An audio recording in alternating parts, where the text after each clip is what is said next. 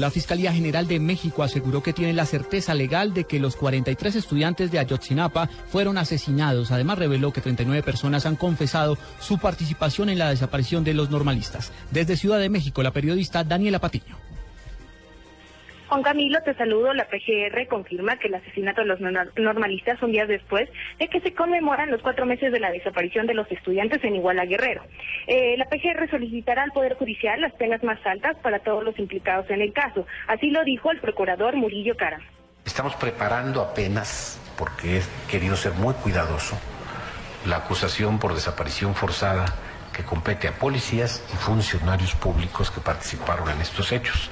Lo primero que hicimos fue integrar las averiguaciones que más pena tenían y por eso se les acusó por secuestro agravado.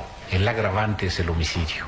¿Por qué este delito? Porque es el que tiene 140 años de pena y con las ventajas que se tienen queremos que se aplique la pena más alta. Tras recabar el testimonio de Felipe Rodríguez El Cepillo, quien aseguró ser el autor de la desaparición de los estudiantes en Ayotzinapa Guerrero, el procurador ha dicho que seguirán siendo abriendo más investigaciones, pero se busca que todos los culpables paguen la muerte de los 43 estudiantes. Desde la Ciudad de México, para Blue Radio, Daniela Patiño. El gobierno de los Estados Unidos aseguró que los datos que publicó el diario ABC de España sobre Venezuela, sobre presunto tráfico de drogas que involucra a figuras claves del chavismo, son consistentes a lo que la Casa Blanca ya conocía sobre el gobierno de ese país. La noticia en Washington con Daniel Pacheco. Juan Camilo, sin embargo, el secretario de Estado adjunto William Brownfield para temas de, narcotráfico no confirmó ni negó que Salazar, el ex jefe de seguridad de Diosdado Cabello, se encuentre en Estados Unidos para declarar en contra de su antiguo jefe por su vinculación al crímenes de narcotráfico. Sin embargo, sí dijo que esta información del diario español ABC, que fue revelada hoy, es consistente con lo que el gobierno de Estados Unidos ha averiguado acerca de los lazos del gobierno venezolano con el cartel de los soles de generales que supuestamente trafican cocaína desde Venezuela hacia Estados Unidos.